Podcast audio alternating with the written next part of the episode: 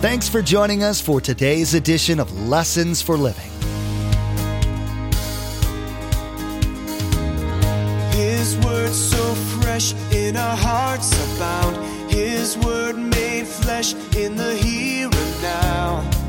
A new life is beginning. Lord, let us hear your lessons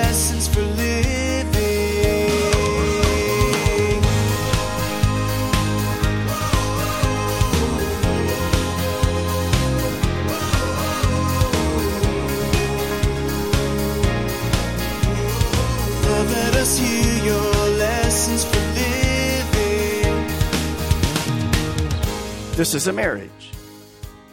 One man, one woman, and God. Now, who's the big I in this marriage? Who's the little eyes? Man. Ask yourself, how you doing with God's design? You trying to take God out of it? And you call him back in when you need it? When it's disaster 911? Or do you realize that you got in the problem 911 because God was never the head? Mankind has made a real mess of marriage, changing God's definition to almost anything goes. Men marrying men, women marrying women, even a woman marrying a dolphin.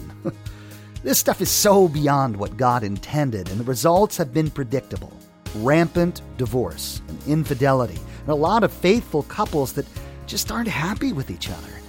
Pastor Mark will be teaching about the importance of understanding how God intended marriage to be. You'll learn what has to be the person before marriage and then what the person has to be based on to have that best success. Remember, there's quite a few ways to receive a copy of Pastor Mark's teaching. We'll be sharing all that information with you at the close of today's broadcast. Now, here's Pastor Mark in Matthew chapter 19 as he continues his series, Enjoying Marriage on the River of Life.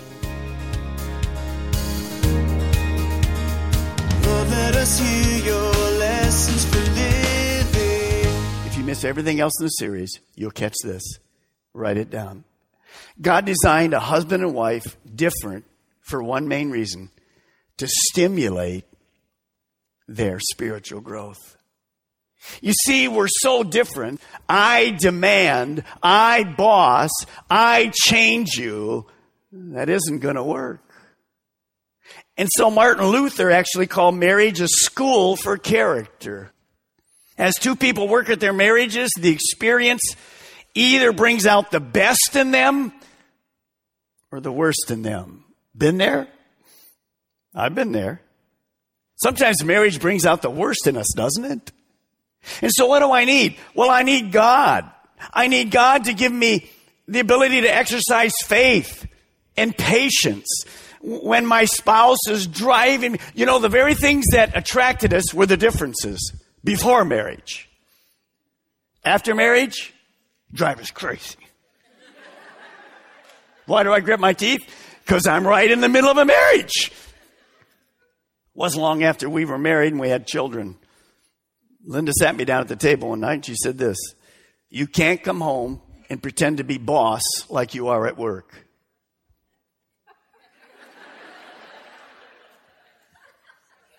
What was she saying? You already heard what she said. So I had to change. See, I'm the organized, mm, got it all together, the perfectionist, whatever. And she's like, say la vie, say la vie. I liked that before we were married. Drove me crazy after we were married. She's artistic. I'm scientific. What is that? Feely stuff. So what happened in our marriage? I had to become a little feely. I'm working on it. And she had to learn to balance a bank book. No, it does have to add up. You just can't go, I think it's close. Don't laugh, you're right with me. Guess which one of us would be the homebody? Linda. Guess who's the world traveler? Me. So what do I have to do? When we do that, I have to make sure she's comfortable and do all. See, it, what does that do? For me to do that, I have to stop thinking about who? Myself. And that's why God put you in that marriage. with a person that's imperfect forever. And that's the whole deal about marriage. Not to run. By the way, if you run and go to the next marriage, your chances of success are way worse. Billy Graham, married for 54 years before Ruth went to heaven, was asked what was the secret of their marriage, their happy marriage. He said this, Ruth and I are happily incompatible. I love it. By the way, don't think you're perfect. Anytime I see a couple that we're perfectly compatible. You know why? Cause it's not true. Am I right? Yeah, it's not true. Either that or they never talk. Something happens. They don't even live in the same house. It isn't going to happen. You're simply incompatible. Designed by God to make you like God. You see, when we get to Ephesians, the man is to love his wife like Christ loved the church. All this thing about marriage and differences is to make God look good. He knew what he was doing. So, right number one, here's number one marriage, God's design is perfect. It's always been God's idea. If there's a something that's been designed, there's a designer. God is the creator. He's the designer of marriage. This is always the way God designed it. There has to be a spouse who is in relationship with God first and the other spouse. Both of them first are in relationship with God. Now, some of you are here and that isn't true. Your spouse doesn't like God. Maybe didn't come to the series, or maybe he's here and one of those persons that doesn't even believe in that. Well, that makes it difficult. Doesn't make it impossible, because notice, there's always God. It's not a twosome. There's always a head in this particular situation. Now, when you look at that, I want you to see something, and I'll try to visually play it for you. Take a look at me getting in the boat here now. In this boat, I'll be God. This is a marriage. One man, one woman, and God. Now, who's the big I in this marriage? Who's the little eyes? Man. Ask yourself, how you doing with God's design? You trying to take God out of it? And you call them back in when you need it? When it's disaster 911? Or do you realize that you got in the problem 911 because God was never the head? Understand when God designed marriage, God was always the head. And it never changes. That means both the man and the woman are simply servants to God. In this church, you have to have a human head. I'm a human head. I'm the head. But I'm always responsible to the head, which is God. Your marriage is no different. Guys, if you think you're the head because you're the macho, you're the moneymaker, you're the whatever, you are not the head. God is the head. Women, some of you wear the pants. It's a disaster for your marriage. God must be the head. And of course, some of you today, you're new here, God isn't even in your boat. And you wonder why the marriage isn't working. It's not built by design. It only works with this statement. Write it down. Parents, write it down. Teach it to your kids. Single people, divorced people, write it down and teach it to you. This is the design. Threesome. God, one husband, male, one wife, female. That's the design. It never changes.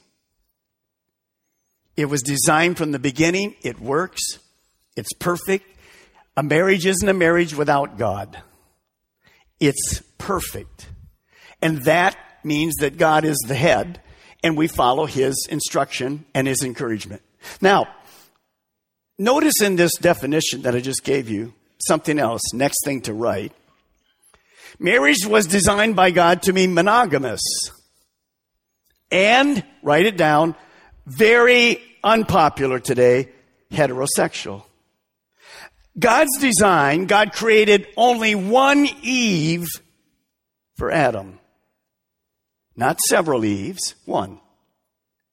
And also, He didn't create another Adam for Adam, but Eve. We will learn that the very first command God gave to this original couple, Andy and Ann, was to have children. If you substitute two men or two women, as our world says is fine today, it will not enable you to obey the very first command that God gave. There needs to be sperm and an egg. And of course, we have lots of different ways now that people can find a way around that, but that's never the way God designed it. Artificial insemination is fine if you can't have children and you have to have your husband do whatever, but it must be a man and a woman. Now look at verse 24. For this reason, a man will leave his father and mother. Marriage begins with leaving. Did you know Adam and Eve are the first couple that had no in-law problems? there were no in-laws. Eve didn't say like, where are we going to spend Christmas this year? Which parent? They didn't have to worry about it. What does leaving mean then? In your Bibles, just write the word leaving, write this word priority. Priority. That's what it means. You see, aside from our relationship with God, He's always boss, He's number one. Our relationship with our spouse becomes number one. So write it like this God's design, make your spouse number one in your life. Make your spouse number one in your life. Is that true in your life today? Some of you, they get married. Your mother, your father, mother in law, father, they want to hold on to the marriage. Linda and I have learned a long time ago because I've been teaching this for 40 years. But it's a lot harder when you have to put it in practice. When you see your kids doing something with the grandkids and you go, that's not going to work. What do you have to do? You have to shut your mouth. Because my son in law, for instance, is the head of their home. I'm not the head of my daughter anymore. Parents, you can pray, you can offer advice, then shut up. Because the man and the woman are the new unit. Second, when kids come into this family, who's priority now? Does it change? No, it doesn't change. Who's priority? Husband and wife are, are number one. Obviously, all of this is under God. Husband and wife are number one, aren't they? Where do we have trouble in our marriages today? The children become the priority. And now the husband and wife feel separated. And by the way, children know how to do that. You were a child, you know how to do that. Here's the good thing God designed children to leave the home. Some of you, you have teenagers today, and that's the only thing you got out of this whole sermon. Hallelujah. One more year, they're gone. Am I right? I'm right. And here's what happens. If the priority is the children, when the children leave the home, what do we have here? Nothing. Is that you today? You have to fix it. I can't fix it for you. What else can be a priority in our marriages? Our jobs. Be careful. Your spouse is priority, not your job. And last, when we got married, we let some friends go. You can still have friends, you should.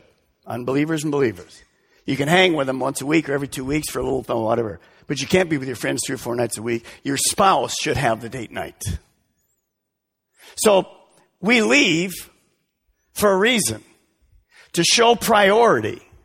Look in verse 24. For this reason, a man will leave his father and mother and be united to his wife, woman. Marriage continues with cleaving. What does that cleaving sound like? Here it is. Write it down. Marriage was designed by God to be permanent, super glued a covenant. Super glued a covenant. What does that mean? It simply means a determined action. We're to hold on because we choose to hold on. There's nothing passive about the act of cleaving. I use the word superglue because it's a commitment of permanent love. Sometimes people walk into the office and they say, Pastor Mike, I've fallen out of love with my spouse. I kindly say to them, you didn't fall out of love with you. May have fallen out of bed, but you don't fall out of love with a spouse. You see, love is not an emotion. Love is a decision. Let me ask you a question. If this is a husband and this is a wife, and marriage is a covenant, let's say I had super glue between my hands and we get this. That's the way marriage is designed. Now, if I start to pull my hands apart, will it hurt? How much? Will it show after I've done it? What does the world say to us? Oh, we're happily divorced, amicable, no problems, everything's perfect. The kids aren't affected at all. Everything's lies from Satan. Those who've been through divorce, one of the most hurtful things you've ever done in your whole life. I feel for you. We know what divorce is like. Both of our kids married full on believers, and those believers walked away from God. Both of our kids left them in a marriage with divorce. We had never had marriage in our whole generation, family on both sides. We know what divorce does. Don't let the enemy say to you, no problem. It's a disaster. But God can heal. It's not the unpardonable sin. So God says you're going to leave and you're going to cleave. Let's go on. For this reason, a man will leave his father and mother and be united to his wife. Notice, here's the spiritual aspect. They become one flesh. Write it like this. Marriage was designed God to produce oneness, unity, and a team. What is oneness? It just means being in agreement with God, the boss, and agreement with one another. We worked that out. Amos 3 3 says, Do two walk together unless they've agreed to do so? Not a chance. There's no I in team. When God joins a husband and wife, they're glued together physically, emotionally, and spiritually. Now, as this boat with a husband and wife goes down the river, what they encounter, does it affect one or both of them? Both of them. So when the lab result comes in breast cancer, when he comes home and says, I have no job, does it affect one or both? Affects both. Now we add children to the mix. Does it affect the children? See, everything in a marriage affects everybody in the marriage. Here's Anne and she's rowing this way. And here's husband, Andy, and he's rowing this way. Which way is the boat going? It's going nowhere. Why? Because they're not a team. Is that a picture of your marriage? How long have you been going nowhere? Lots of energy. Nowhere. You know why? Because you're not obeying the boss. Many of our marriages, there's only one person rowing. How efficient is that? It's really hard. If that's you as a spouse, you're not alone. God's in your raft. Just patiently keep rowing. Can you change the other spouse? No, you cannot. How can you do it? God's strength. It's hard, but you can do it. Don't jump ship. Just keep rowing in the strength that God gives you. Remember, the deciding factor lives in you. So, as we look at our marriages, they're hurtful, they're far from perfect. But we learn together and we work together so that we can be this team and say to the world, it works.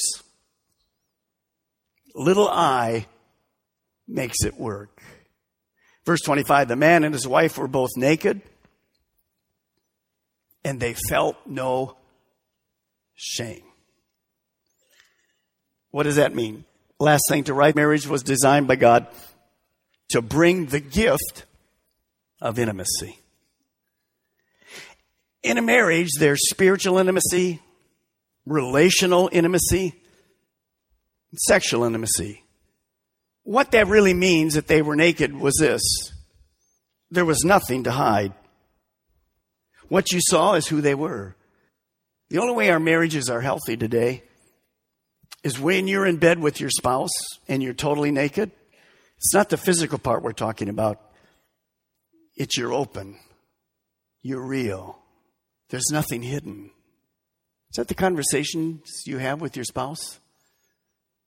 They know how you're hurting, how you're feeling.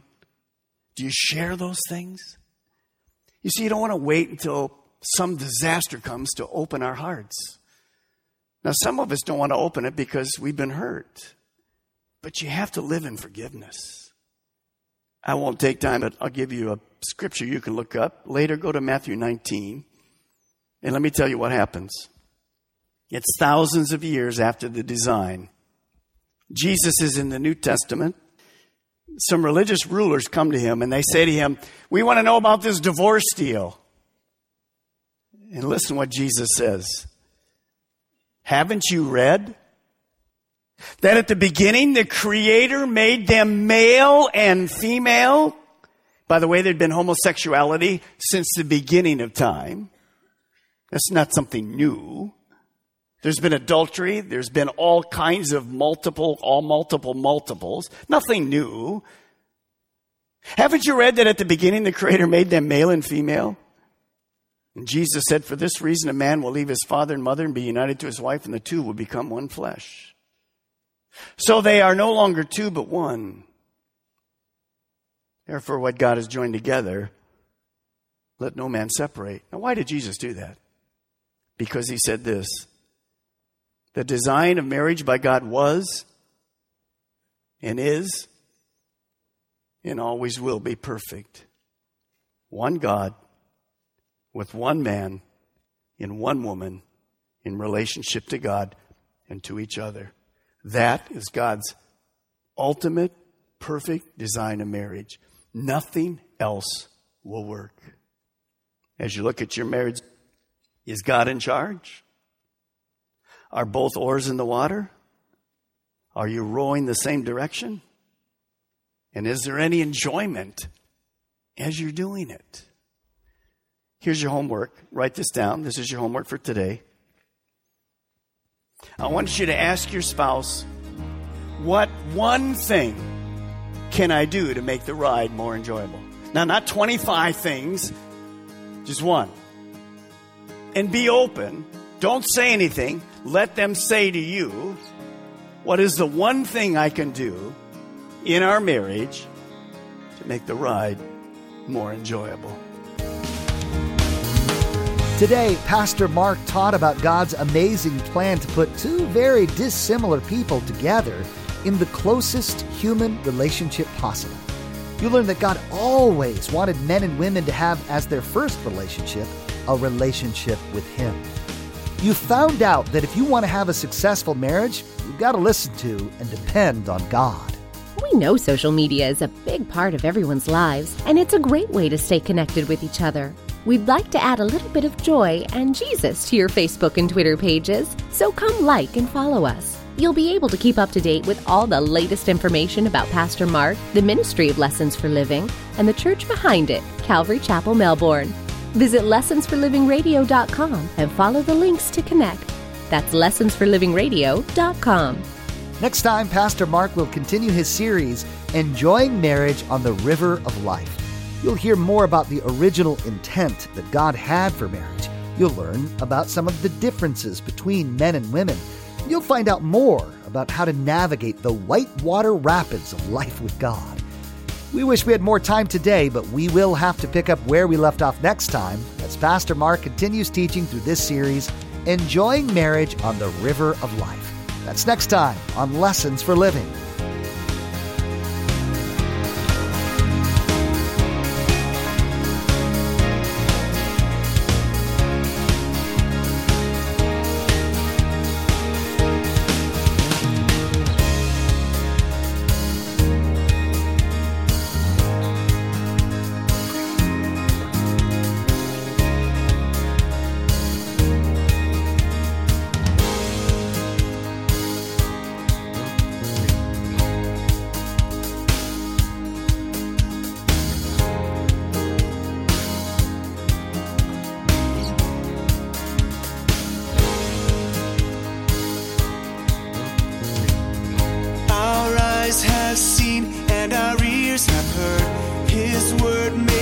Flesh in a hurting world. A new hope he is giving.